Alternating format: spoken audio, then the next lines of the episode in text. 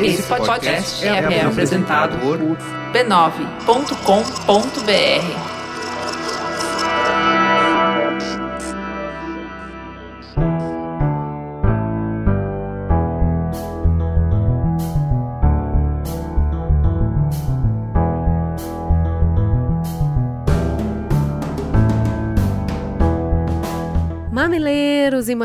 mamiletes, bem-vindos ao nosso espaço semanal de diálogo de peito aberto. Eu sou a Cris Bartz. Eu sou a Juva Lauer e esse é o Mamilos, o podcast que está mais interessado em construir pontes do que provar pontos.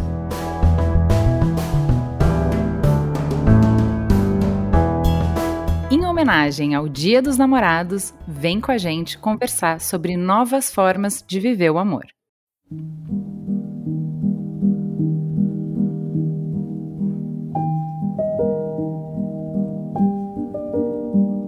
Amor e as relações vividas a partir dele é um exercício na vida que sofre o impacto da realidade exterior. A maneira como a gente, como indivíduo, sente, expressa e vivencia os sentimentos e as relações amorosas, tá ali, ó, relacionado com um conjunto de ideias, fantasias, imagens e discursos em que ele está inserido. Inserido como? Através da família, através dos grupos sociais, ou seja, o amor e as relações são fruto da cultura do seu tempo. Isso que a gente está falando é comprovado pela história. Até o século XVIII, as relações eram construídas com base no amor de conveniência, de forma bem racional, para levar adiante negócios de família, para perpetuar impérios e construir valor. As relações entre as pessoas eram pautadas por uma lógica de negócio que deveria beneficiar os clãs envolvidos. Não se pode sequer falar de indivíduo nas sociedades tradicionais o indivíduo é uma invenção moderna. Daí, quando a gente entra nessa era moderna lá no final do século XVIII, iniciamos a era do amor romântico. Agora, um ideal amoroso que valorizasse os desejos, afetos, sonhos e a singularidade. Ali, como uma tentativa de retirar a influência das normas externas racionais e trazer o par amoroso para o centro. Com o amor romântico foi inaugurada a dupla sexo e amor na mesma relação. Essa vivência deveria ser capaz de preencher as necessidades do corpo, do espírito e do coração. As relações tinham uma identidade fixa, estável e coerente. E aí a gente chega ao século XXI principalmente a partir de 1960, com o advento do movimento feminista, das revoltas estudantis, dos movimentos de contracultura, das lutas pelos direitos civis, e assim a gente entra na era do amor líquido. As relações na contemporaneidade são marcadas pelo imediatismo, alinhadas a uma cultura consumista, que toma a união como um produto perecível, que precisa ser usufruído em tempo hábil para depois ser descartado. Assim é que as experiências instantâneas, resumidas na forte intensidade vivenciada naquele início de relacionamento amoroso, tornam-se mais convidativas do que as relações que implicam um esforço prolongado. Com isso, um conflito central das relações da atualidade passa a ser a ânsia de estabelecer laços que criem algum sentimento de pertencimento e segurança, mas, ao mesmo tempo, uma desconfiança das pessoas se elas vão mesmo permanecer juntas, pois elas não sabem se estão dispostas ou se conseguirão enfrentar os dissabores e as tensões de uma relação, ou ainda se elas estão afim de abrir mão da liberdade individual que é tão valorizada e prezada atualmente. Esse caldo cultural em transição tem sido uma oportunidade para a gente repensar sentidos e formatos. O que, que a gente vai fazer? Vamos dormir em quartos separados? Vamos morar cada um em uma casa? Vamos partir para a relação não monogâmica? Quem sabe trazer uma terceira pessoa para a vida do casal? Que tal vivenciar mais de uma relação ao mesmo tempo? Ou talvez ter um sabático na relação, um afastamento por um tempo limitado, sem cortar o vínculo. As possibilidades parecem infinitas. Mas quais são as dores e as delícias, os desafios e as oportunidades de construir uma relação customizada? Vem com a gente descobrir.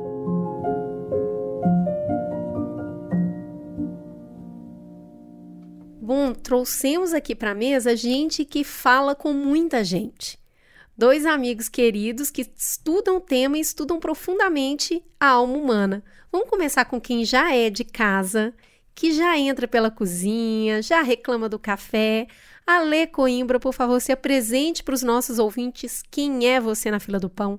Eu sou, em primeiríssimo lugar, mamileiro e mamilete, por o meu lado masculino, por o meu lado feminino, juntos vibrarem todas as segundas-feiras aqui. Eu sou psicólogo, sou escritor, sou consultor de saúde mental em empresas, em escolas, sou colunista da revista Crescer, é, tenho, coordeno um grupo terapêutico de homens que acontece há seis anos para desconstrução dos machismos. Fui quatro anos e meio psicólogo do Encontro com Fátima Bernardes e atualmente tenho aí é, o desafio de todas as semanas também pegar o microfone do podcast e ler cartas das pessoas que me mandam uh, os seus dilemas existenciais e eu comento toda semana no Cartas de um Terapeuta. Que é lindo! E também Ana Morim, estreando no Mamilos. Muito obrigada pela presença. Por favor, se apresente para os nossos ouvintes. Quem é você na fila do pão? Pois é, sem perder a analogia, né, da fila do pão, eu sou aquela pessoa que é, sei ceder meu lugar. Se alguém resolver furar a fila do pão, eu vou ficar bem incomodada e aí eu vou demonstrar esse incômodo, essa insatisfação. É, sei esperar e no final das contas, se o pão tiver gostosinho, não precisa estar tá quente, eu fico feliz. E no mais, eu sou psicóloga, tenho 45 anos, tenho uma filha pequena, Lia, de 5 anos, sou recém-separada. Antes da separação, eu tentei uma relação customizada. Olha aí. É, é. E sou terapeuta breve sistêmica, mineira de BH. Trabalho muito com ansiedade, tenho uma página no Instagram chamada Somos Acolhida. E tem um público diverso, trabalho com adultos e idosos. Esse universo é um universo grande. E é isso. Muito. E é minha primeira vez aqui, agradeço o convite. É muito bom estar aqui. Muito bom te receber. Bom, gente, a gente acabou de falar ali na introdução que a forma como a gente vive, ela é diretamente impactada pela cultura que a gente está inserido. Só que aí, quando uma mudança acontece, a tendência é que vai ter uma guerra de narrativa com muita troca de acusação. Tem os modernos ali julgando os contemporâneos como pessoas muito pouco maduras, que não conseguem abrir mão de nada, quer tudo ao mesmo tempo, não consegue sustentar a frustração. E os contemporâneos olham para os modernos, esse povo atrasado, conservador, pessoas que pararam no tempo. Me respondam: tem alguém certo ou alguém errado nessa conversa? tem alguém errado ou certo? Acho que sim, não, né? É, se a gente for pensar nas relações modernas, nas relações mais próximas desse modelo moderno de conjugalidade, é, principalmente os papéis de gênero, né, muito rígidos, isso causa um sofrimento muito grande. Então, a rigidez de um modelo conservador, ele traz um nível de sofrimento psíquico muito grande, principalmente para as mulheres. Eu estou falando daquele, daqueles papéis de gênero muito bem definidos, né? A mulher que cuida da casa, que é responsável pela saúde emocional da família, é, e ainda hoje tem que trabalhar, etc, etc, etc. E aí entra naquele lugar de não questionar isso em momento algum. A gente faz assim porque é assim, aprendemos assim e seguimos fazendo assim. Então a gente vê na clínica esse discurso, sabe? Esse nível de sofrimento, assim, em alto grau. Então, é, o conservadorismo, ele peca nesse, nesse momento, assim, né? E, por outro lado, a questão da frustração está presente em grande parte das relações, né? A dificuldade da gente lidar com o diferente, com o outro, principalmente. Acho que a gente está vivendo um tempo de falta de habilidade em lidar com o outro de um modo geral. Né? Então, não me serve, não me atende, eu tiro de cena, né? Então, a frustração está presente. É uma dificuldade nossa de lidar com a frustração. Então, é sim, não. Eu acho que quase tudo aqui que for falado vai ser, vai ter os dois lados da, da moeda, entende? Vai ser paradoxal. É sim é também. extremamente complexo, é. Aqui, quando você falou de dores e delícias, mesmo, a mesma coisa que causa delícia também traz a dor. Eu quero trazer um traço do ser humano pós-moderno, que é o assombro diante da inúmera quantidade de possibilidades uhum. identitárias. Ou seja, na modernidade, nós estamos falando aí, por exemplo, século XX, para todo mundo se localizar. A identidade era um conceito mais chapado, ele era mais monocromático. Então eu sabia muito bem o que esperar de cada pedaço da vida. Né? Isso estava muito bem desenhado pela cultura. A pós-modernidade chegou quebrando tudo, quebrando esses conceitos e pulverizando as narrativas, os discursos e as possibilidades identitárias. Isso é ótimo, isso é maravilhoso, porque não encarcera ninguém numa obrigação de entrar num pacote, você tem que ser dessa forma. Agora, isso também gera, e eu estou agora sendo existencialista, né, puxando pela filosofia existencialista, isso gera um nível de angústia sobre-humano, porque imagine o seguinte: nós estamos andando num corredor estreito de uma única saída. De repente, lá no fundo desse corredor, a gente vê milhões de portas, como na história da Alice, por exemplo, né? E a gente não sabe muito bem por qual porta a gente vai continuar a nossa jornada. Então, escolher é fazer muitas renúncias. Há muitos outros modelos e essa possibilidade de escolher é sedutora, mas a necessidade de renunciar é angustiante.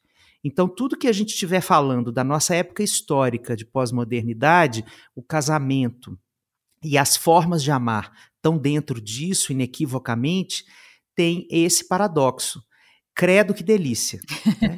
que bom que a gente pode customizar a nossa vida, mas que angustiante não ter um modelo para seguir e eu ter que ser tão autoral para sustentar o meu desejo porque isso me obriga a ter um nível de escuta muito magnânimo para o meu desejo. Uhum. Né?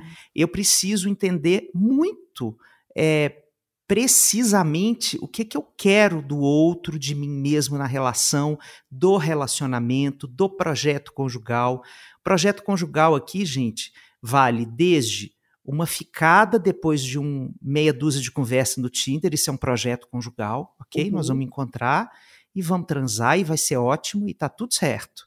Consentimento para lá e para cá, beleza. Né? Pode até chegar no extremo do até que a morte o separe, que é o projeto conjugal mais clássico.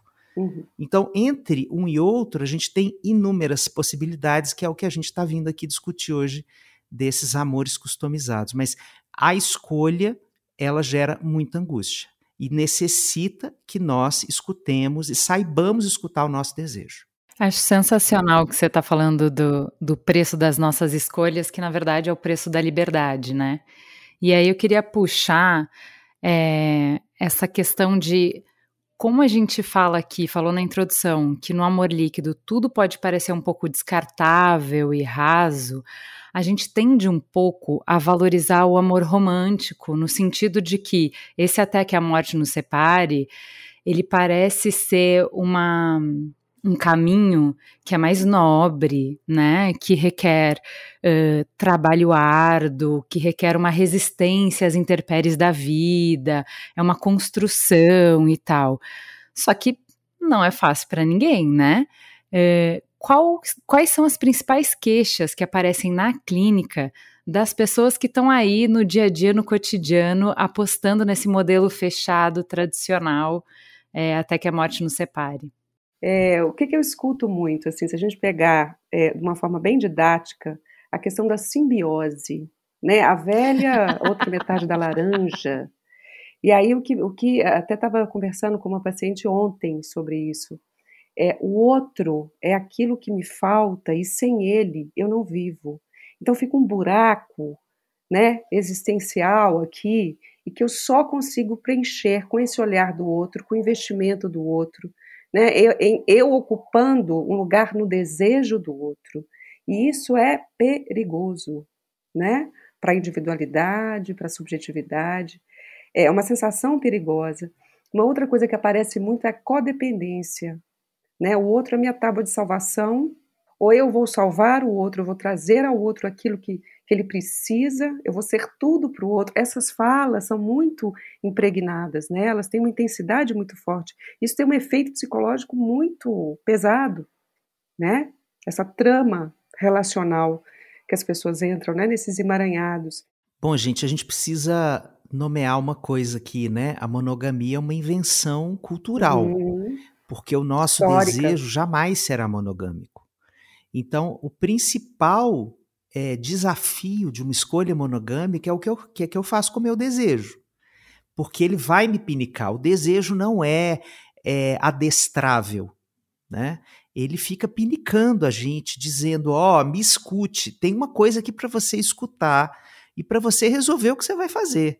Você pode fingir que não está escutando esse barulho dentro de você, você pode dar um encaminhamento pouco nobre para esse desejo dentro do acordo que vocês fizeram, que chama traição, né?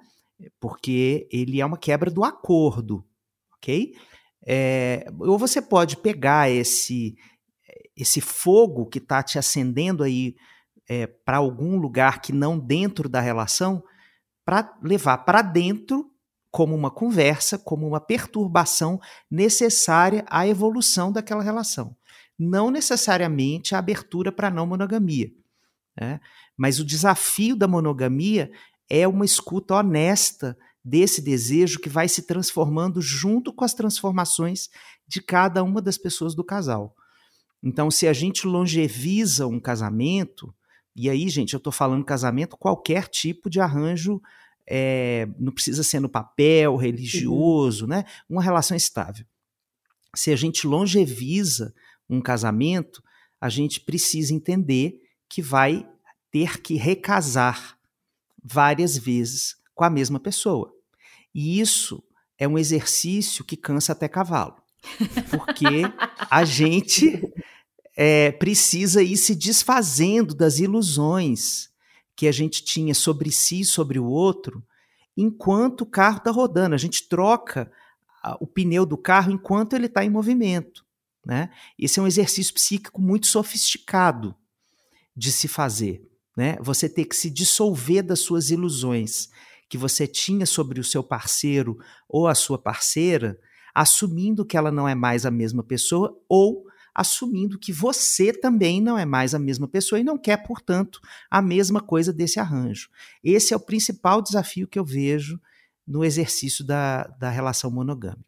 É, disso que o Alexandre falou, me vieram duas coisas aqui. Uma, uma é essa coisa do desejo ser errático, né? Ele transita, ele vai daqui para lá, de lá para cá.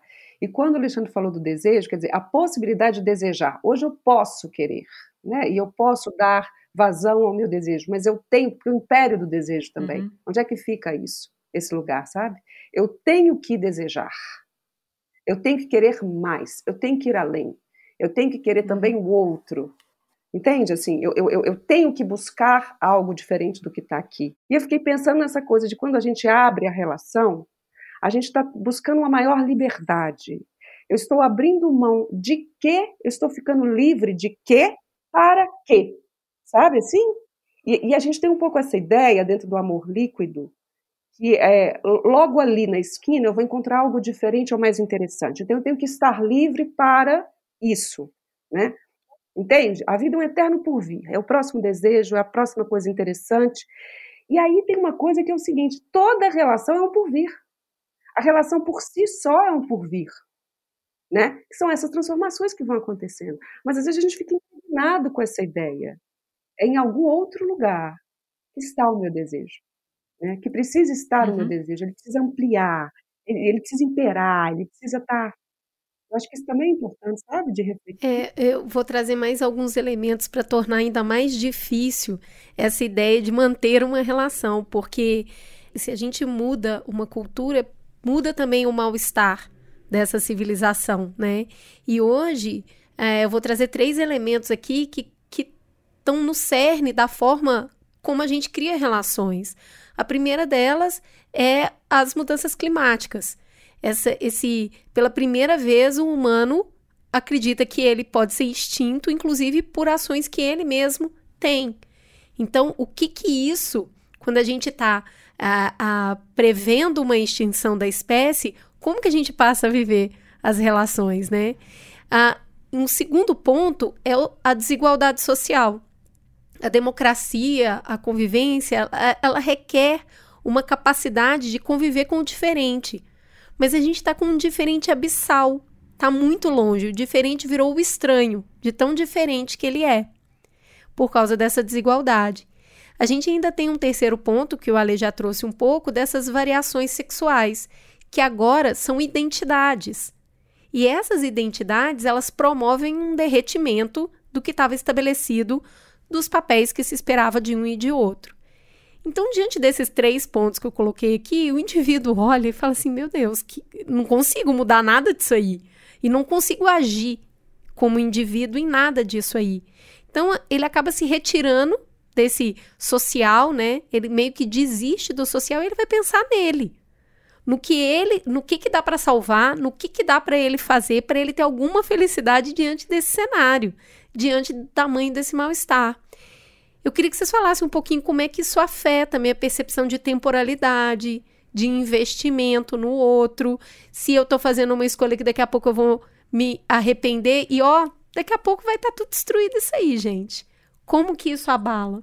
Bom, a questão climática aí me, me recordou Paulinho Mosca é, naquela música que eu amo, O Último Dia. O que você faria se só te restasse esse dia? Se o mundo fosse acabar, né? É, andava pelado na chuva, trepava sem camisinha. Né? Adoro. É, o que ele está dizendo aí é como a gente pode ficar impulsivo diante do medo da morte. Né? E o que essa eco-ansiedade está trazendo é uma noção muito mais grotesca de finitude. Então, ela está amplificando as ansiedades e se a gente segue essa linha que você está trazendo, Cris, que a gente se sente impotente no macro e se sente tendo que compensar essa impotência no micro, nas nossas relações, eu posso levar para cá essa ansiedade, essa ansiedade se revestir de impulsividade, de agressividade e de violência. Então a gente tem esse risco, né? Sempre que a gente se sente impelido a alguma coisa por uma força muito incontrolável, é, a gente está jogando com a nossa capacidade de se regular emocionalmente diante de pressões da vida. E tem muitas pessoas que foram ensinadas e que ainda não desaprenderam isso, que os relacionamentos afetivos são lugares de desovar a ansiedade. Relacionamentos afetivos não são lugares para isso. São lugares para a gente se corregular afetivamente, respeitando os limites do outro. Né? Então, acho que a gente tem aí um componente de gênero que pode entrar nessa história, né? Porque nós sabemos qual é o gênero que tem mais autorização para deliberadamente é, poder extravasar suas pulsões mais uhum. impulsivas e violentas, é o homem, né? Sobre a mulher. É, em relação à desigualdade, eu acho que aí a gente tem que trazer uma, uma questão muito, muito, muito séria, né? Que todo tipo de vulnerabilidade social, ela necessariamente é um fator de risco para os relacionamentos. Né? É, isso está provado na literatura, né? não só do Brasil, mas do mundo inteiro. Então, quando a gente está falando de políticas públicas para melhorar a qualidade de vida da, da, da população, a gente necessariamente está falando do macro para o micro e do micro para o macro. Porque é, quando eu me sinto é, vou usar uma expressão baiana que eu amo. Eu morei 15 anos na Bahia e eu amo a Bahia com todas as forças da minha alma. Quando eu sinto a, a, o mundo apertando a minha mente, né, por essas variáveis todas vulnerabilizantes da vida, né? Vamos pensar aí quais? A pobreza, o machismo, o racismo, o classismo, o capacitismo, a LGBTfobia, né? O desemprego, a, as incertezas em relação ao mundo do trabalho. É, quando tudo isso vai apertando a nossa mente, a gente vive uma fruição mais comedida dos relacionamentos afetivos. Né? Então, a gente às vezes se sente tão ansioso para resolver os problemas operativos da vida que a gente não consegue se entregar ao que poderia justamente é, nos liberar emocionalmente para continuar vivendo o dia seguinte. Então, quando a gente pensa assim em todos os aspectos da vida familiar, né, quando a gente pensa na pressão sobre a maternidade, né, das mães solo pobres, né, uhum. é, do Brasil, que a gente tem inúmeras histórias aí que confirmam essa regra, né, o quanto isso pode colocá-las em risco de é, atitudes que elas não gostariam de ter com seus filhos, que depois fazem elas se sentirem culpadas. É, isso é um exemplo de como, em todas as atmosferas da vida, é, a vulnerabilidade pressiona o prazer, pressiona a fruição. Então, a relação conjugal ela tende a ficar menos prazerosa. Né? Então, uhum. aí o exercício é construir é, cada um vai saber como fazer isso, né? Construir uma fronteira mais nítida entre as dificuldades da vida que não vão passar e o meu direito ao prazer. E trabalhar o prazer na vida é ao contrário do que o paradigma judaico-cristão nos ensina, sabe? Colocar o prazer em primeiro lugar, assim, eu preciso do prazer, eu tenho direito e mereço prazer entrando no meu corpo para transformar a minha sensação de estar vivo e a partir disso eu poder ter melhor tônus, mais energia, melhor humor para resolver os meus BOs. Muito bom. Uhum. Ana, quer complementar? Eu fiquei pensando aqui algumas coisas. É, quando o Alexandre falou da impulsividade, né? Essa ameaça à vida que leva a uma urgência de certas satisfações e, e, e, e, muito impulsionado pelo medo, né? Medo da finitude, medo da morte, enfim. Eu acho que as relações elas ficam comprometidas na medida em que o medo da intimidade fica muito presente. Porque se a gente desiste do coletivo e a gente começa a se isolar e a gente começa a estabelecer muitas reservas em relação ao outro, né? Quer dizer, eu sou acessível até aqui para você, e eu vou estabelecer nesse campo muito marcado, certo? É, você vai deixando de ter espaço para essa construção, esse vazio que precisa existir entre um e outro, para que ali haja essa, esse lugar do frágil, do feio, né? É como se a gente não houvesse, não, não houvesse tempo também, lugar para isso, porque tudo é tão imediato, tudo é tão urgente, tudo é tão, né?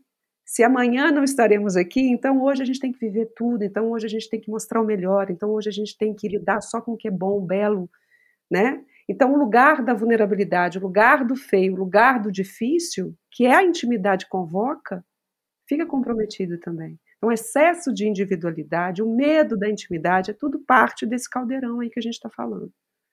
Né? Então, já que a gente está falando de individualismo, acho que essa é uma crítica muito comum, né? Que a gente está menos disponível para o outro, que é tudo sobre mim, sobre o que eu quero, sobre as minhas prioridades, e que isso é uma barreira muito grande para construir qualquer relação, não só uma relação amorosa romântica. Eu quero explorar um pouco essa crítica. É, essa palavra individualista na nossa época é falada quase como um xingamento, né? Mas se a gente dá um passo atrás e vai pensar, refletir sobre isso, é, a igreja tem um papel importante nessa condenação do egoísmo, né?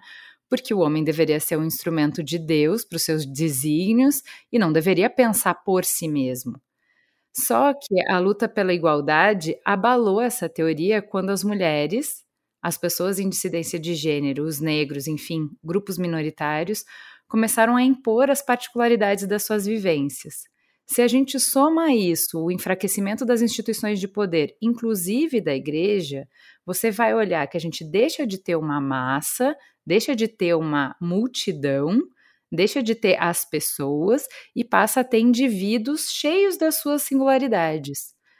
Só que aí a gente ou tá num extremo ou tá no outro extremo, né? Ou eu sou o todo, ou eu sou o floquinho de neve, só eu mesmo, super máximo especial. É possível a gente ter algum equilíbrio? E que equilíbrio é esse, né? Onde é que está o equilíbrio? Eu acho que o equilíbrio está na medida em que a gente consegue tentar conciliar a ética do desejo, que é essa coisa por mim, o meu desejo aqui, coloco, reconheço, né? E a ética do compromisso, que aí engloba muito mais o outro e a relação, né? Pela relação.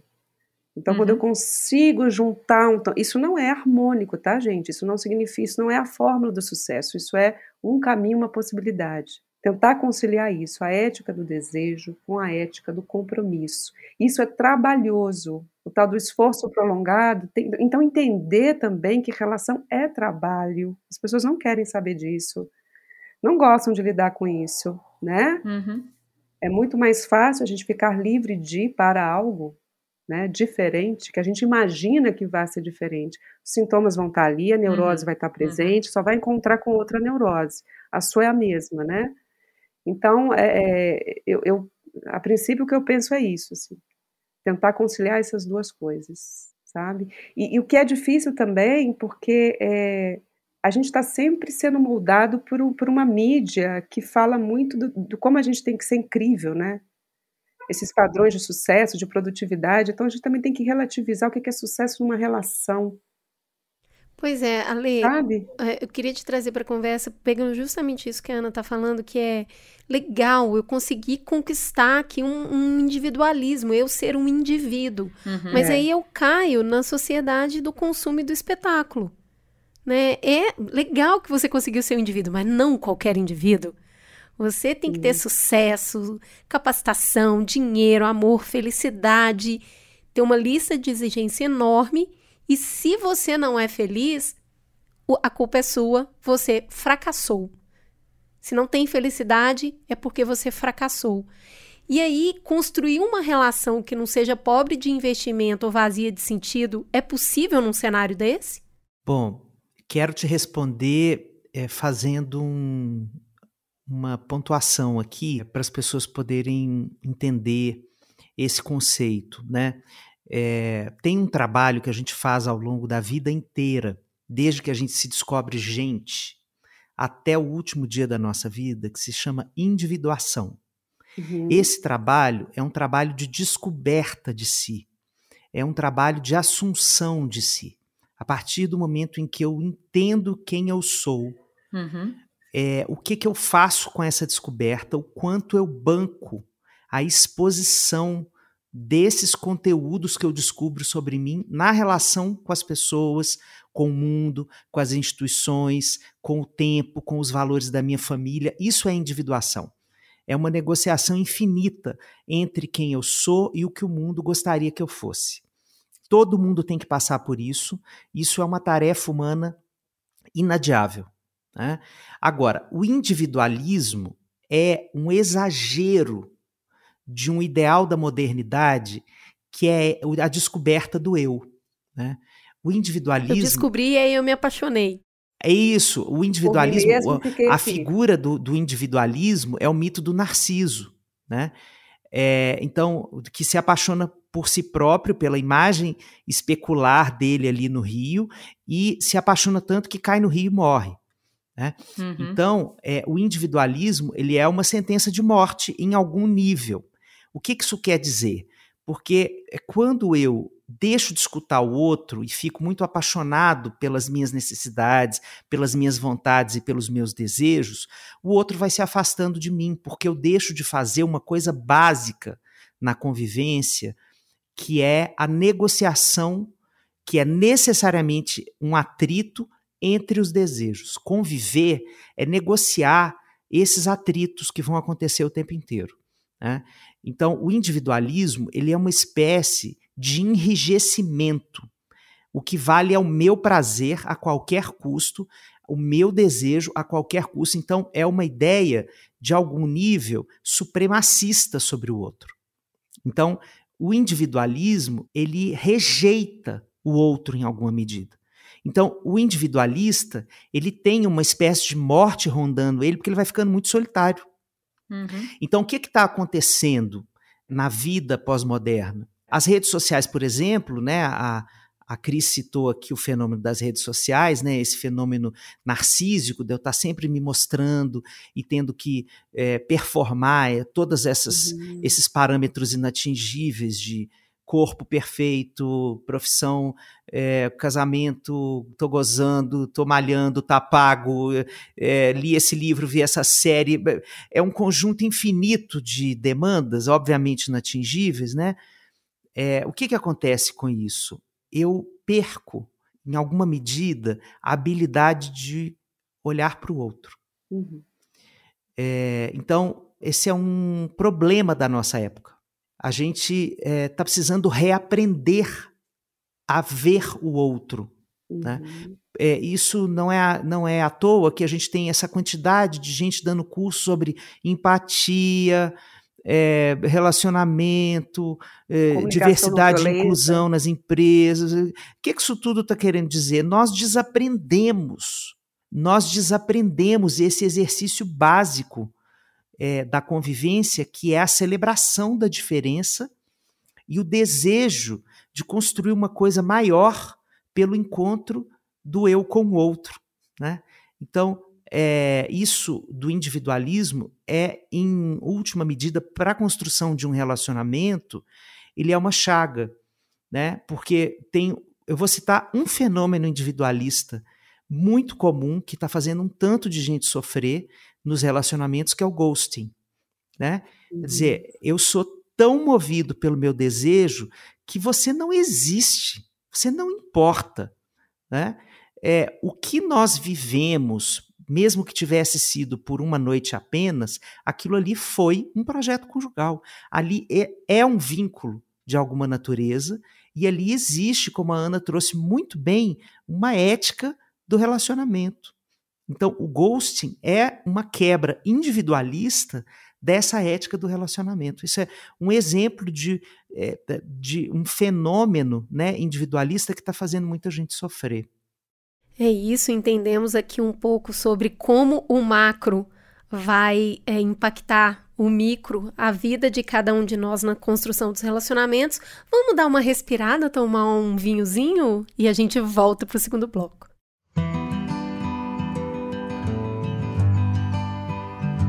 Vamos abrir esse bloco ouvindo duas perspectivas diferentes de relacionamento.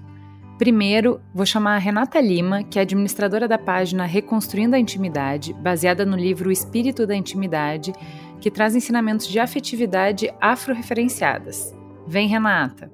Falar de relacionamentos a partir dessa da perspectiva do povo da Gara trazida por Sobonfu Somé é falar desse convite que ela nos faz para olhar para a nossa própria história.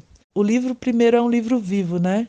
ela vai nos falando como que era a vida na aldeia, como que as pessoas se relacionavam, se, quais as estratégias eram construídas para resolver conflito, porque é, toda relação tem conflito, isso é uma coisa que ela diz, né? É, que o conflito ele é uma oportunidade da gente adquirir conhecimento. O conflito é uma oportunidade do espírito se mover em nós, né?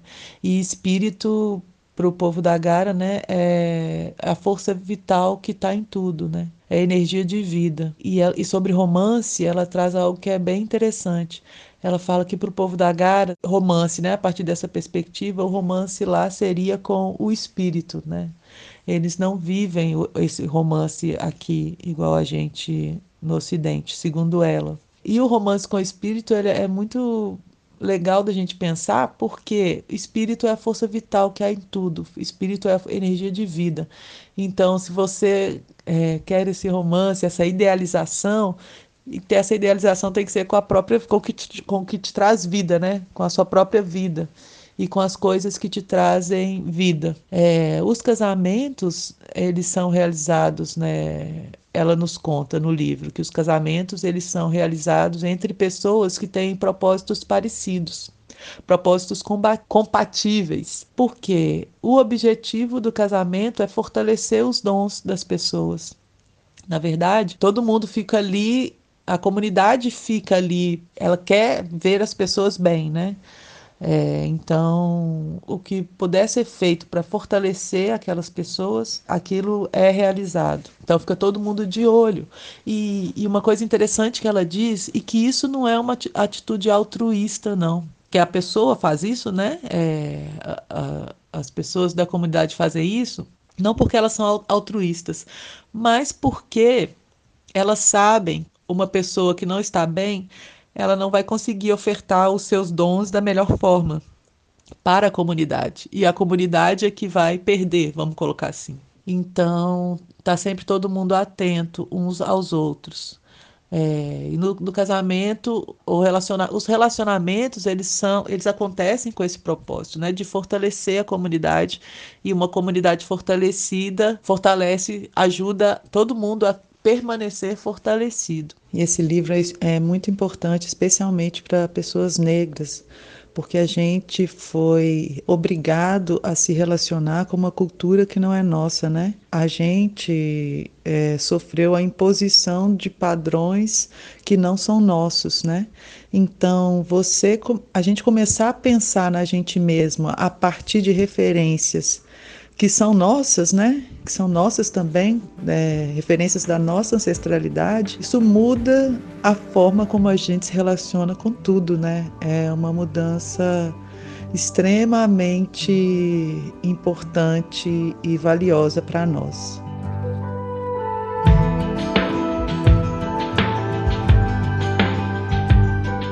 Agora, a gente vai ouvir uma perspectiva indígena na voz da Geni Papos, do território Guarani, que é psicóloga, mestre e doutora pela UFSC e militante anticolonialista.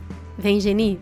Eu vivencio a não monogamia desde 2010 e quando eu comecei a, a, ter mais contato com esse debate, eu achava que era uma, uma questão de quantidade, né? E a minha questão não era essa. Minhas angústias, meus pontos não eram esses. Então eu fui pesquisar e aprender, muito também a partir do meu povo, né, que é o povo guarani, sobre quais as percepções de relacionamento, de vínculo, de afeto que nós tínhamos como forma, né, de, do que eu tenho chamado de reflorescimento do nosso imaginário, né? Então, entendendo que o nosso corpo também faz parte do território, essa invasão colonial que começou em 1500, ela não acabou e ela não para não só nas terras, quanto também na nossa subjetividade, no modo como a gente constrói percepções de moral, de culpa, de vergonha, de mérito, né? Então, eu iniciei minha pesquisa, assim, né, para tentar trazer perspectivas indígenas para esse debate. E aí eu pensei em compartilhar um pouquinho com vocês como tem sido essa minha pesquisa nesse campo não só de uma investigação teórica, né, mas também espiritual, né, cosmogônica, emocional, política. E uma das fontes de pesquisa do meu trabalho são as cartas jesuíticas, né? Que, para quem não sabe, são dos primeiros documentos oficiais que nós temos aqui é, escritos, né? Desde 1500. Então, eu fui, fui pesquisar nessas, nessas cartas jesuíticas qual que era a percepção que esses missionários tinham das relações indígenas da época. E eu pensei em compartilhar um pouquinho para vocês o resumo, né? Como a monogamia faz parte do sacramento da Igreja Católica, não era possível o batismo acontecer sem acontecer a monogamia. Converter nossos ancestrais à monogamia se tornou a grande obsessão desses missionários. Vocês observam isso? Que a indissolubilidade do vínculo é uma base da monogamia. Essa ideia de que esse vínculo precisa ser não só com uma pessoa, mas com uma pessoa para sempre. Né? Então a gente vê, por exemplo, que no, no amor romântico, isso tem toda uma roupagem bonitinha, né? De até que a morte separe, do quanto que é bonito, né? Supostamente lindo essa, essa união que é indissolúvel. Então, para eles, só era considerada monogamia se fosse dentro desse jeito de se relacionar, né?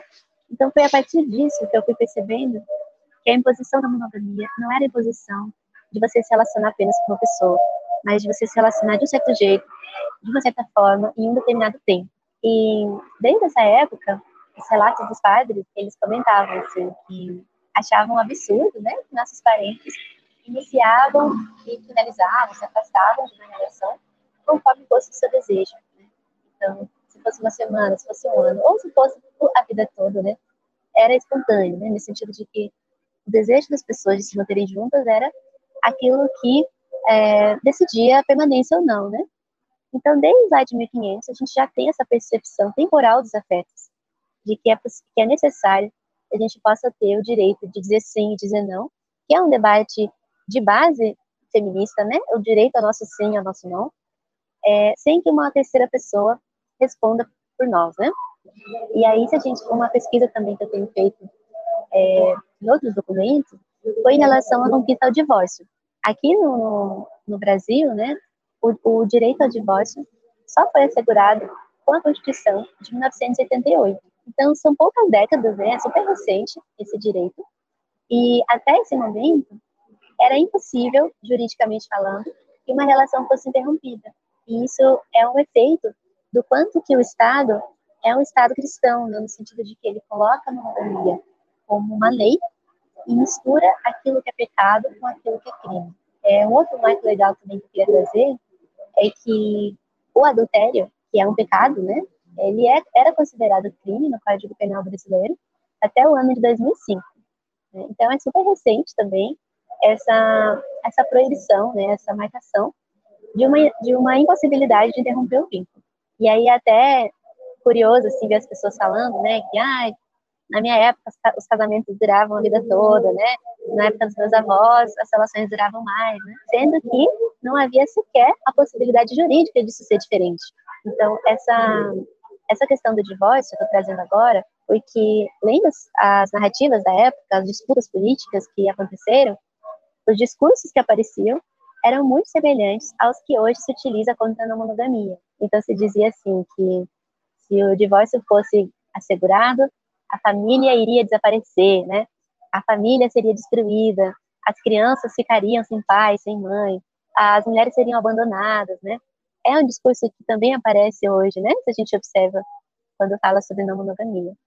Então, essa narrativa do tempo é um fio da minha pesquisa, inclusive pensando as questões de violência, né? Então, na fala dos feminicidas, por exemplo, uma das, das falas mais comuns que na minha pesquisa eu observei é deles dizerem que não aceitaram o término. Eles cometeram aquela violência porque não aceitaram o fim. Então, de novo, a gente está falando sobre uma dificuldade construída por séculos de uma certa norma do tempo, né, que, que é que a gente chama dessa cromonormatividade, né? Esse tempo que, inclusive, está relacionado a toda uma ideia de progresso, de evolução, de desenvolvimento, de exploração capitalista, né? Então, em outras falas desses deputados ali na época do divórcio, né, eles diziam o seguinte, que os países onde a não monogamia era presente, que eles chamavam de poligamia, né, eram países selvagens e associando também, né, nós indígenas essa dimensão da selvageria. Países islâmicos também para eles seriam atrasados e selvagens, num discurso de islamofobia muito forte, né? E os países onde a monogamia seria presente seriam aqueles países evoluídos, né? Então, tem um, um discurso civilizatório que acompanha essa, essa narrativa, né? E que a gente pode perceber também nessa ideia de uma evolução psicológica, uma espécie de evolução de maturidade, né? Então, se a gente vê, por exemplo, que o binarismo é o fio condutor de toda a violência colonial, né? É muito comum que se coloque essa questão de que você tem que decidir. Você tem que decidir se você vai ser homem ou mulher, ou vão decidir por você, né? Se você vai ser homem ou mulher, vão decidir se você vai você tem que decidir sair de cima do muro, se você vai gostar de homem ou de mulher, e depois de ter escolhido isso, qual pessoa você vai vai amar para sempre unicamente, né? Então, essa narrativa de você tem que escolher um e é ou e nunca é, né? Você nunca pode é, ser homem, mulher e outras coisas ou o que quer que seja, né? Sempre ou acompanha essa narrativa de uma evolução, né? De que as pessoas que é, vivenciam a monogamia não teriam atingido um grau de maturidade, né? Então, a gente percebe que essa narrativa de evolução, de, de desenvolvimento, ela aparece tanto no nível macro, nessa ideia de que os países e povos, etnias que seriam não monogâmicos seriam atrasados, e que os povos europeus né, seriam evoluídos, quanto nessa ideia do ponto de vista da micropolítica, de que pessoalmente, psiquicamente, não é maduro quem não opta por essa escolha binária de mundo, né? E aí eu fui, fui percebendo na, na, na, minha pesquisa, fui me perguntando, né, por que, que o cristianismo, por que, que para o cristianismo era tão central a monogamia, né? E aí o que eu percebi, dito de maneira mais, mais resumida, é que o Deus cristão é um Deus monogâmico. Né? Então, esse, esse monoteísmo cristão, ele opera né, naquilo que eu chamo de sistema de monocultura. Então, esse sistema de monocultura ele é composto de alguns eixos, como o monoteísmo cristão, a monogamia, o monossexismo e a própria monocultura da terra, né? E o que essas, esses vários eixos têm em comum de monocultura, né? Talvez o principal deles seja a ideia da não concomitância. Então, as identidades coloniais, elas se constroem de uma maneira parasitária. Então, para que uma sociedade se diga civilizada, ela precisa da gente como um contraste daquilo que seria selvagem, né? Para ela se dizer de primeiro mundo, tem que ser alguém de terceiro. Então, esse processo de é, se diferenciar negativando outra pessoa é algo que aparece em todo esse sistema de monocultura. Então, esse Deus do monoteísmo cristão, ele afirma o seguinte, que para você provar que ama esse Deus, você não pode amar outros deuses. Então, quando os jesuítas vieram aqui, a imposição que eles trouxeram não foi de somatório, né, de acréscimo, não foi assim, continuem adorando seus deuses, mas também acrescentem, né, Jesus a esses deuses que você já adora, né? A intenção de conversão é justamente que você deixe de ser algo que você era e se torne a ser uma outra coisa. Então, essa conversão, ela tem essa, essa pregação, né, de que você precisa abandonar esses outros deuses que seriam falsos para seguir e provar esse Deus que seria o único verdadeiro, né? Então, de certa forma, o que a gente acaba fazendo na vida cotidiana é essa inspiração política e, e filosófica do cristianismo, em que desde criança a gente aprende que como que a gente sabe que alguém nos ama? Quando essa pessoa não ama outras pessoas ao mesmo tempo. Né? Então, esse amor começa a se definir não pelo tanto de afeto, cuidado, empatia que a gente recebe de uma pessoa, mas pelo tanto que ela não é, tem outras vivências em concomitância, né?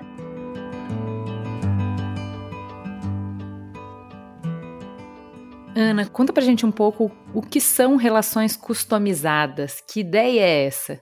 Que conceito é esse? Esse conceito ele surgiu nesse trabalho né, de, de mestrado e, e a ideia era, a partir de uma observação já de como esses valores ideais românticos né, e conjugais e relacionais, eles já estavam mesclados. A ideia é isso, é uma coexistência, porque uma coisa não deixa de existir. Né? Hoje você não tem uma coisa, você não troca uma coisa pela outra. Elas vão convivendo, coexistindo. Então é a possibilidade que a pós-modernidade traz da gente casar valores ideais mais tradicionais, modernos, né, com possibilidades alternativas. Antigamente acho que se diria alternativas, né? É.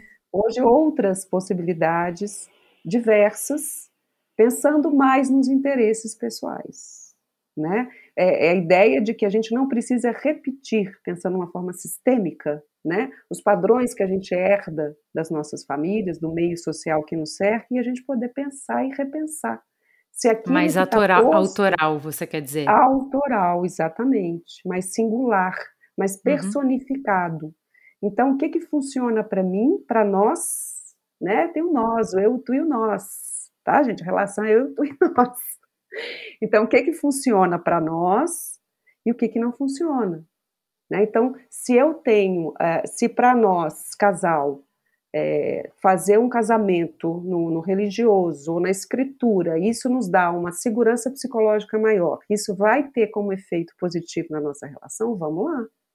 Né? Se a gente quer viver em casas separadas, é, é, a nossa vida financeira é separada, a gente consegue lidar muito bem com isso, administra isso e ainda assim preservamos a nossa intimidade, e a gente pode questionar o que é intimidade, mas a gente é, preserva os nossos espaços comuns, beleza, vamos lá. Mas isso é um exercício árduo, né, gente?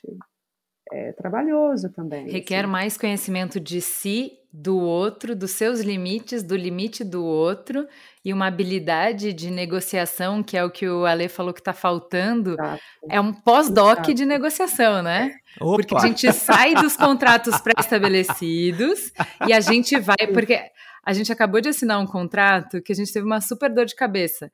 O que a gente sai é sai de um contrato que é o padrão, a gente só assina sem lei, depois cumpra-se, e vai para o negociar cláusula a cláusula, né, é, Brasil? É, não, ela tá falando nós negócio. Eu e Juliana realmente acabamos de passar por um contrato mesmo, e é isso, cláusula por cláusula, analisando, pedindo é alteração. É cansativo, Eu cara. posso alterar aqui. É, foram, acho que cinco rodadas, tá? Para esse contrato. Porque era uhum. essa palavra importa. O que, que essa palavra significa para você? Porque para mim ela significa isso. Exato. E aí foi muito interessante, porque na verdade a gente estava renovando um contrato. E aí o nosso parceiro falou: Mas é uma renovação. Eu falei: Mas a gente mudou. Já são outras Exato. pessoas. Isso é ótimo exemplo. Né? Já são outras pessoas, a gente hoje tem outros desejos, então a gente aprendeu a. Eu ainda usei esses, a gente aprendeu a ler contrato. Ana, e tem outro ponto que, é, que essa metáfora funciona, que é o que você está querendo proteger com essa cláusula? Que foi uma pergunta que a gente fez. Depois de né, discutir, discutir. Tá, tudo bem, você está querendo se proteger do quê? Você está querendo evitar o quê? Porque daí eu posso te entregar uma outra coisa que evita isso e não tem o efeito colateral que eu não quero. Então, assim, é uma maturidade que, assim, é sério, é PHD em relação, né? Gente, mas isso é um caminho para o prazer, para a felicidade. Só que a felicidade, ela é um caminho processual também. Né? A felicidade, ela não brota simplesmente está ali. Eu acho que a gente fica muito nessa fantasia, nessa idealização das coisas, né? Relacionar, é por isso que a gente está tão, tá tão difícil lidar com o outro. Relacionar exige movimentos, né? De rever lugares, de rever posicionamentos. Eu quero até aproveitar isso. É o básico tá da relação. Isso que você está falando, Ana, que as pessoas falam assim, ah, mas dá muito trabalho. O que, que não dá trabalho? Exato. Me fala uma coisa que viver o, o trabalho da vida é viver a vida. Então eu não consigo entender muito bem o susto que é, uhum. nossa, mas aí eu vou ter que dar um trabalho. Mas o que, que você vai fazer com essa energia aí que não é trabalhar para ser mais feliz, para sentir o seu próprio. Onde você tá pondo essa energia toda aí que não vale a pena pôr na discussão de uma relação que vai te dar felicidade?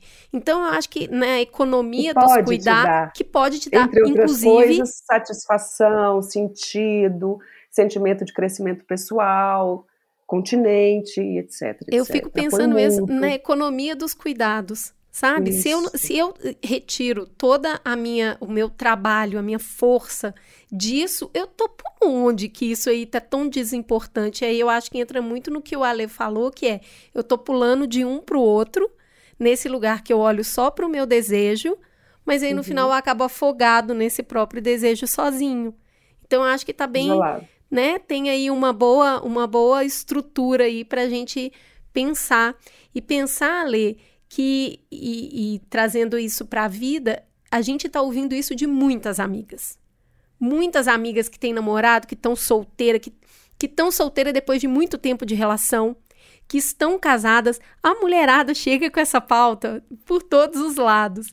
E, e não é à toa, né? Muito das mudanças na relação aconteceram quando as mulheres começaram a ganhar mais poder, saíram desse lugar de subserviência, olharam para a relação e falaram: amigo, assim não vai dar.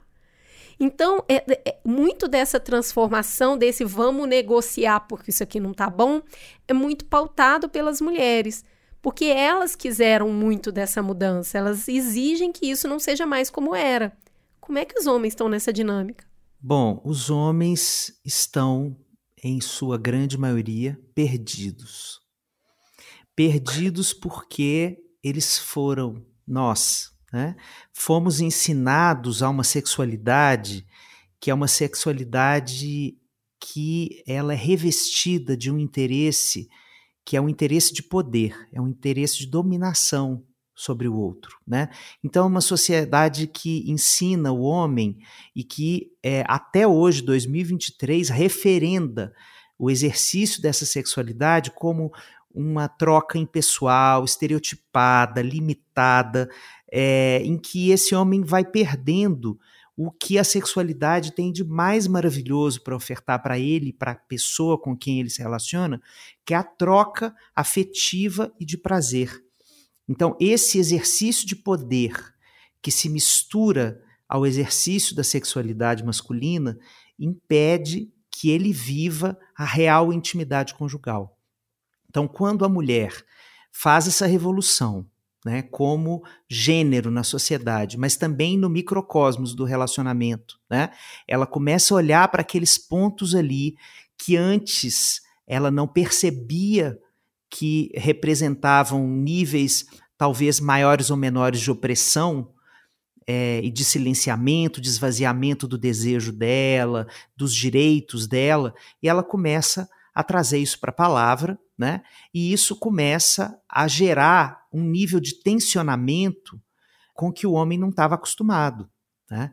E aí, é, essa masculinidade em crise, ela, eu sinto que a gente está vivendo um período de transição. Né? Acho que a gente já passou assim é, de um momento do susto. Né? Olha, as mulheres é, elas não estão querendo só comida, elas querem comida, diversão e arte. Então, a gente precisa escutar todos esses níveis de desejo e conseguir se acoplar a eles como parceiros. Ok, a gente já passou desse susto. Mas agora o desafio é a convivência, é o cotidiano, é a cotidianização de uma relação, né? que vai milimetrando é, essas dificuldades de agenciamento, que o homem anteriormente tinha de uma maneira muito tranquila, por exemplo, ele não precisava se preocupar com carga mental. Hoje, esse é um uhum. tema de debate masculino. Né? Uhum. É, então, das pequenos, o Roberto, né, eu sou apaixonado por Roberto Carlos, apaixonado, alucinado por Roberto Carlos. Eu preciso colocar esse detalhe vintage aqui na minha identidade. É, Roberto Carlos canta assim detalhes tão pequenos de nós dois são coisas muito grandes para esquecer. Então, é nesses pequenos detalhes que os relacionamentos conjugais estão vivendo essas pressões. É, então, o cotidiano ele está mais denso do que antes. Né? E aí nós estamos pensando numa relação em que o homem está disponível para essa relação sem querer entrar como parceiro violento do rolê. Uhum, né? uhum. É, pensando, estamos pensando aqui num homem que tope é, construir um relacionamento não violento, aprendendo a conviver com essa nova mulher. Né? Então, é, isso é um momento de crise, é um momento de perdição para o homem, porque ele perdeu aquela certeza é, do príncipe encantado né, no cavalo branco para salvar a princesa da torre da bruxa. Ele não tem mais esse papel nesse relacionamento. Agora é muito interessante, Ale, que a gente está falando muito de um homem, a gente está falando muito de um homem hétero, né? Porque Isso. quando a gente vê em relacionamentos homoafetivos, tanto de homens quanto de mulheres, essa sofisticação, essa necessidade de, de se movimentar já acontece, certo? Certo. É, aí tem o seguinte: os relacionamentos homoafetivos, biafetivos, transafetivos, né, estão é, trazendo outras perguntas que não tem nada a ver com essas. Né? Inclusive, eles se perguntam, é, e é uma pergunta ética muito interessante para os relacionamentos dessas naturezas, que eu disse agora, é assim: será que nós estamos reproduzindo por uma aprendizagem cultural, nós estamos reproduzindo um uhum. tipo de funcionamento heteronormativo aqui, uhum. apenas convivendo com uma pessoa uhum. do mesmo gênero ou uma pessoa trans, assim, o que que nós podemos estar tá trazendo de lá para cá e o que, que a gente precisa realmente quebrar? Essa é uma discussão muito interessante que está acontecendo nesse tipo de arranjo conjugal. É, mas a gente, como a gente ainda vive um período de transição é, de paradigma na sociedade, né, é, as tintas patriarcais elas podem entrar em qualquer tipo de relacionamento. Então, essa, essa tinta mais patriarcal da dominação sobre o outro, ela pode acontecer em qualquer tipo de relacionamento, por qualquer nível de hierarquia simbólica, né? É, seja por quem ganha mais, é, ou por quem é, tem é, mais experiência, ou por quem é mais velho, ou por quem é mais é, tem o corpo mais perfeito. Uhum. É, tem hierarquias sutis que podem construir uma mente patriarcal que assombra o relacionamento de qualquer tipo. É um teatro e os papéis podem é, mudar, né? Inclusive, para algumas dinâmicas eu assumo um papel, para outras dinâmicas você assume um papel, as coisas não são tão estáticas. É, tem um, uma coisa que a, a, minha psicóloga ela fala que a intimidade ela intimida, né? Ai, que, lindo, o que está próximo intimida, né? Porque, porque, né? É, quando a Cris fala, dá um, fala alguma coisa para mim, isso tem uma proporção, um tamanho que outras pessoas não têm. Então eu queria que vocês é, falassem sobre, é, com todos esses sofrimentos, com todas essas questões que a gente já falou até agora, é, o que é intimidade para a gente hoje está diferente do que já foi, e se a gente está conseguindo lidar com essa esse poder que o outro tem quando ele chega tão perto que até assusta. Esses dias a gente estava conversando, um grupo de, de amigas, e a gente está falando sobre a ansiedade na relação com o outro. E aí eu achei interessante porque para elas, para essas amigas, quando se falava em ansiedade na relação com o outro, a primeira coisa que veio foi a ansiedade em estar só. Então a ansiedade me toma porque eu não tenho com quem dividir a vida. Mas para mim não. Para mim o que veio foi justamente o contrário, assim, uhum. é a ansiedade de estar com uma pessoa, justamente porque é, o outro te convoca, né, te convida a olhar para ele e de um outro lugar, quer dizer, recebê-lo com mais generosidade naquilo que, que ele vai mostrar, né? Porque aí eu tenho que considerar a vontade do outro, tenho que considerar uma série de questões que vão além de mim. Então, como o outro gera ansiedade nesse sentido, né? Como isso está difícil. Que é o que a gente vem falando, é o medo da intimidade, o medo de se abrir, o medo de se mostrar. Né? Então, a intimidade é esse espaço da especialidade. Eu preciso me sentir especial, né? Isso me, isso me traz uma segurança emocional, isso me traz uma segurança psicológica. Brené Brown está aí para falar que coragem é você reconhecer e ver, se deparar com suas vulnerabilidades e fragilidades. Isso é fundamental. Então, é, eu não quero ver, muito menos quero mostrar.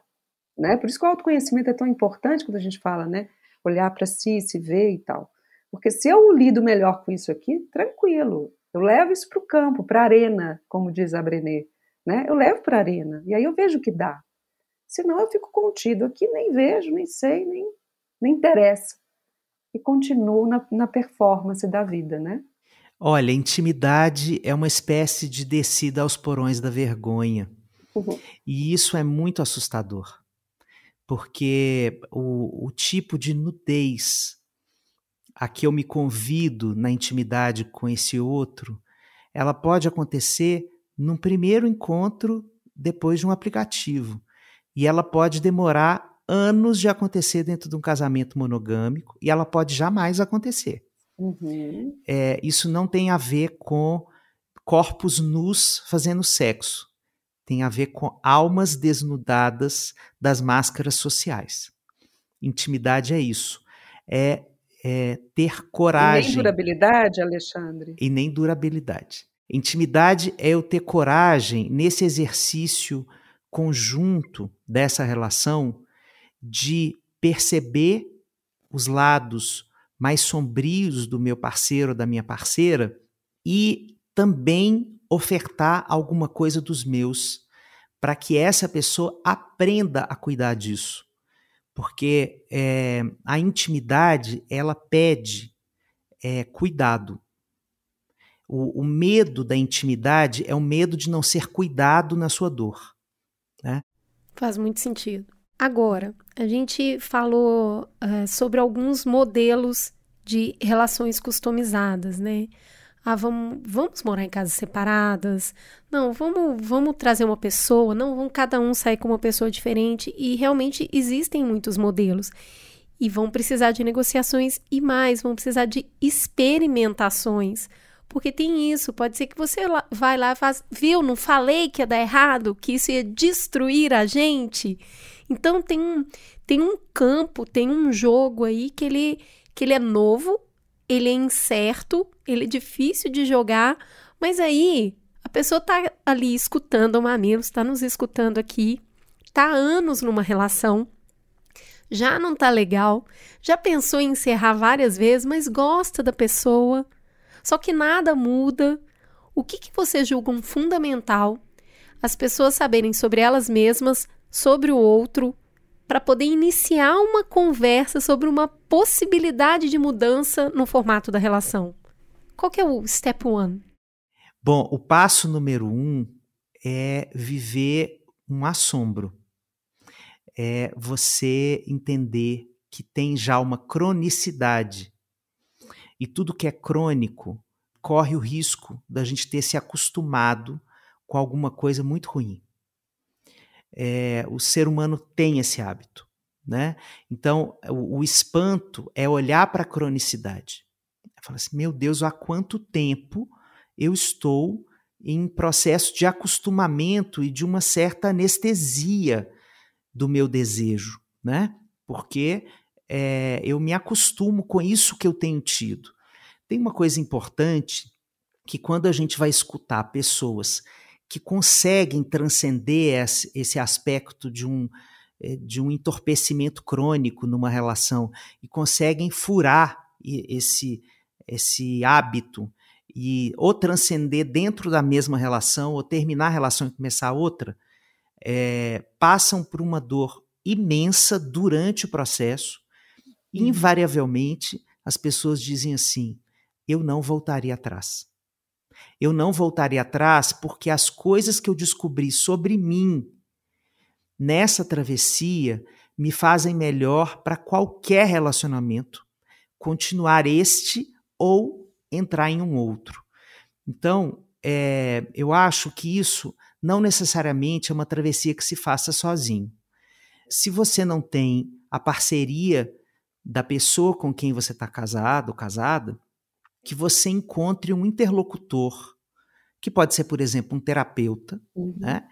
É, mas um interlocutor que você referende como uma pessoa lúcida para apoiar você nessa escuta sobre si e que não te direcione necessariamente para um lado ou para outro, que te ajude a sustentar uma certa tensão dessa escuta. Porque às vezes os amigos nessa hora e nesse século, os amigos estão cumprindo um papel muito mais uhum. para o lado do a fila anda e acabe logo com isso, do que se escute um pouquinho mais para entender o que, que você quer dessa história. Né? Então, a, a gente tem hoje uma tendência do mundo social de cortar com o relacionamento, né, de, de convidar-nos a cortar com o relacionamento para começar um outro. E esse pode não necessariamente ser o desejo da pessoa. Uhum. Perfeito. É, deixa eu fazer uma pergunta para Ana de contraponto a isso. Porque eu e a Cris, a gente vê muitas mulheres da nossa idade exausta elas fizeram a lição de casa, elas investem cotidianamente. Elas foram atrás de terapia, elas pediram para os maridos, eles não fizeram, elas conversaram, elas se disponibilizaram, elas, elas, elas, elas, e elas estão exaustas. Eu estou muito atravessada pela cena, estou revendo o Ted Laço, que eu vi ontem. A mulher em frangalhos, ela só chora. E aí ele, enfim, fala: tudo bem, você pode parar de tentar. Essa hora que não é desistir, é falar, já fizemos tudo, né? Então, eu queria, Ana, é, eu sei que, assim, cada história é uma história e tal, mas que perguntas que a gente pode se fazer para a gente conseguir se dar essa autorização de que eu não estou sendo superficial, eu não estou sendo individualista, de que eu não estou desistindo das coisas, de que eu não sou uma fracassada, que é a palavra que eles falam, entendeu? Você já fez, tá tudo bem, larga. Agora pode, porque ele fala isso, de, a cena é belíssima assim, né? Que é tá tudo bem. E ela desaba, assim, é só alguém precisa dar a permissão para essas mulheres de que tá tudo bem, você pode largar essa sacola pesada, essa mochila pesada. Você já fez, você, assim, realmente você já fez. O que, que a gente pode, que perguntas poderiam nos levar para essa, essa reflexão que vai dar essa resposta? É interessante isso, porque é meio um caminho inverso, assim. Primeiro é pensar, né? É, eu tenho que ter coragem para ficar ou para seguir, né? porque os dois vão exigir muita coragem. E aí entra também a questão da culpa, né, que nos é tão própria das mulheres. Eu tenho que suportar o que, que eu já fiz por essa relação, se há filhos, né, é, eu tenho que sustentar, porque vai haver consequências na história da vida dessa família, desses filhos, e por aí vai. E aí a inversão é, nesse momento, olhar para o próprio desejo. E nesse, nessa equação do eu, tu, nós, é o momento de voltar para o eu. Onde estou eu nesse bolo do nós? Esse é o momento de fazer isso, né? Porque eu estou perdida. Eu estou numa tentativa, uma atrás da outra, que não me leva a lugar nenhum, e eu estou me perdendo aqui completamente. Né? Quando chega nesse ponto, já se perdeu ah, atrás. Né? Então, aquela volta das mulheres, as mulheres precisam fazer esse movimento, elas são muito para o outro, né? elas são muito abertas assim nesse sentido. Então, o movimento das mulheres, creio eu, é volto para mim e depois eu retorno. Diferente dos homens, que são muito para fora, né? Eu, meu desejo, o que eu quero, o que eu faço, o meu poder, o meu direito. Né? Os homens têm que fazer o um movimento inverso. Olha, tem um nós aqui, tem outros, tem outras vontades aqui existem. Né? Então, eu acho que é essa pergunta: onde é que você está nisso tudo? Quem é você nessa história? Ana, como está eu... o seu desejo nessa história, né? A gente está falando muito aqui a palavra desejo, né? E eu acho que é. muito, muitas vezes você perde muito o que, que é esse desejo, ou você acha que o que você tá é o suficiente porque você parou de imaginar. Você, uhum. né?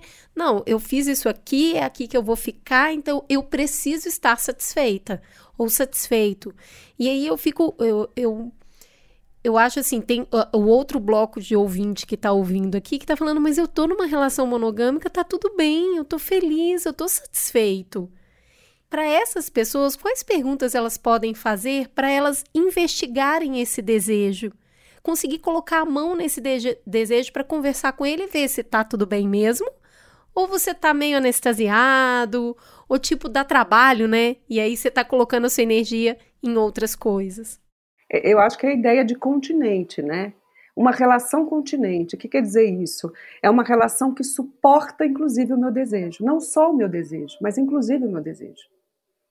Essa é a volta para o eu ali também, no nós, entende? Eu tenho um apoio mútuo aqui, eu sou vista aqui, tem lugar para mim individualmente aqui. Eu estou compondo essa família, eu estou compondo essa relação e sequer sou vista, sequer tenho espaço para isso. Boas perguntas, Alê. Você tem perguntas também para as pessoas se fazerem? Eu, eu quero trazer Cássia Eller cantando Renato Russo em Por Enquanto e que a música termina estamos indo de volta para casa. Então, para um relacionamento monogâmico, eu acho que essa é uma pergunta simples. Se você tivesse a liberdade de não precisar voltar para casa, você voltaria? Você voltaria? Por quê que você voltaria? Uhum. O que que você precisaria deixar do lado de fora para poder voltar para casa? Eu acho que isso ajuda a gente a entender o tamanho é, do trabalho, né? Quando a gente fala essa história de dar muito trabalho, eu acho que a gente está falando desse, dessa dificuldade de atritar essas necessidades dessas duas pessoas é, e que as pessoas acham que no mundo do trabalho elas não têm. Uhum. Né? Então, é, isso é uma fake news que eu posso colocar a minha libido toda no trabalho, porque aqui só depende da minha força, uhum. isso é uma bobagem, porque você tem que fazer negociações também coletivas para qualquer trabalho funcionar, né? Então que você resgate o seu potencial é, de lidar com o outro para olhar para esse de volta para casa, o que, que é necessário essa conversa, é, acontecer dessa conversa, né?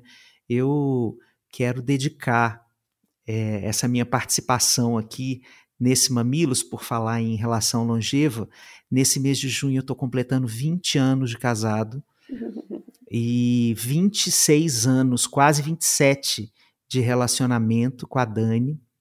E nós já fomos vários um para o outro. Já tivemos tretas homéricas, já tivemos no quase, quase isso, quase, quase aquilo, inúmeras vezes. E a gente, com muito trabalho, mas com muito amor, tem conseguido se reencontrar e a gente vai comemorar muito. Tem que comemorar, isso né? É uma coisa para ser comemorada. tem que celebrar. Muito que lindo, lindo. gente. Muito Parabéns, obrigada. Foi muito bom recebê-los. Eu acho que a gente complexifica para dar mais ferramenta, para dar mais instrumento, para dar mais insumo para quem está nos ouvindo falar: hum, talvez seja um pouco mais complexo do que eu estava pensando, deixa eu refletir um pouco mais. E quando vocês trazem isso com didatismo, generosidade, clareza, é um grandíssimo presente. Muito obrigada por esse presente do Dia dos Namorados. eu vou aproveitar a fala do Alê para agradecer o Merigo que há 12 anos abraça a minha sombra com um carinho, com um amor inequívoco. E eu acho. Eu não canso de me encantar com isso, porque eu fui uma criança que cresceu uh, no desencontro amoroso, no desencontro da relação conjugal, né? na, na violência e tal. Então, para mim, cada dia que a gente constrói, eu estou é, navegando por mares nunca antes navegados. Sempre há uma descoberta. E a gente, eu sinto muito isso, Ana. A gente muito autor. O que nos trouxe até aqui não vai nos levar para frente. Então, o que, que vai ser? Esse lugar de negociar, de sentar para falar, tá, uh, 11 anos, a gente já sabe que as discussões não são mais sobre se a gente quer estar tá aqui ou não. É como estar aqui o que, que a gente precisa para que seja bom, para que a gente não simplesmente esteja, mas a gente esteja feliz, que a gente esteja inteiro, né? O que, que eu mudei que não cabe mais aqui? O que, que você mudou que não cabe mais aqui? E é uma baboseira que a gente acabou não falando aqui, que é relação não é 50-50 nunca. Nunca vai ser, entendeu? Sou eu chegando com os meus 20 e falando, cara, eu só vou trazer 20. E ele me encontrando com 80, ele chegando com 20, eu encontrando ele com 80. E o dia que a gente chega, cada um com 10, 30, e fala, a gente não vai chegar nesse 100. O que, que a gente vai fazer? Qual é o nosso plano? para agora que tá caos, tiro, porrada e bomba e que ninguém tem para dar, entendeu? Como é que a gente vai dar sair dessa aqui? Então, fica aí o meu feliz Dia dos Namorados para o meu eterno namorado. Obrigada por tudo, por tanto. Muito obrigado, gente. Foi uma alegria, é sempre uma alegria estar aqui com vocês. Que bom reencontrar a Ana. Isso aqui eu preciso dizer uma coisa aqui. É, isso aqui foi um mamilos pão de queijo, minha gente. Isso aqui é Gostoso. gravado na podosfera, mas isso aqui tem cheiro, tem cheiro de pão de queijo. E feito com queijo de boa demais. qualidade, não é qualquer Opa, pão de queijo. canastra. Isso. Obrigada, gente. Obrigada, Alexandre. É uma delícia te ouvir. Vocês, meninas, conhecer vocês. E tem uma. A, a, fala da Ju me lembrou de uma. A introdução aqui da minha dissertação, eu estou com ela aqui, retomei ela depois de, de, de alguns anos, e diz o seguinte: a frase que eu queria terminar. A todos aqueles que, pelo afeto e com coragem, dispõem-se a navegar com as velas abertas quando se trata de amar. Belíssimo. Obrigada, gente. Bom Dia dos Namorados para todo mundo que se dá o trabalho de amar. Um beijo. Um beijo. Beijo.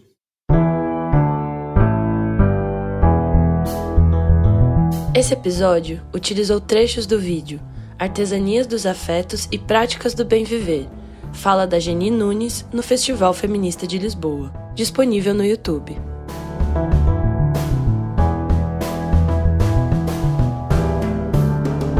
Muito obrigada por compartilhar com a gente essa uma hora.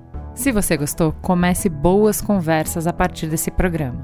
E compartilhe sem dó. Até semana que vem. Beijo, gente.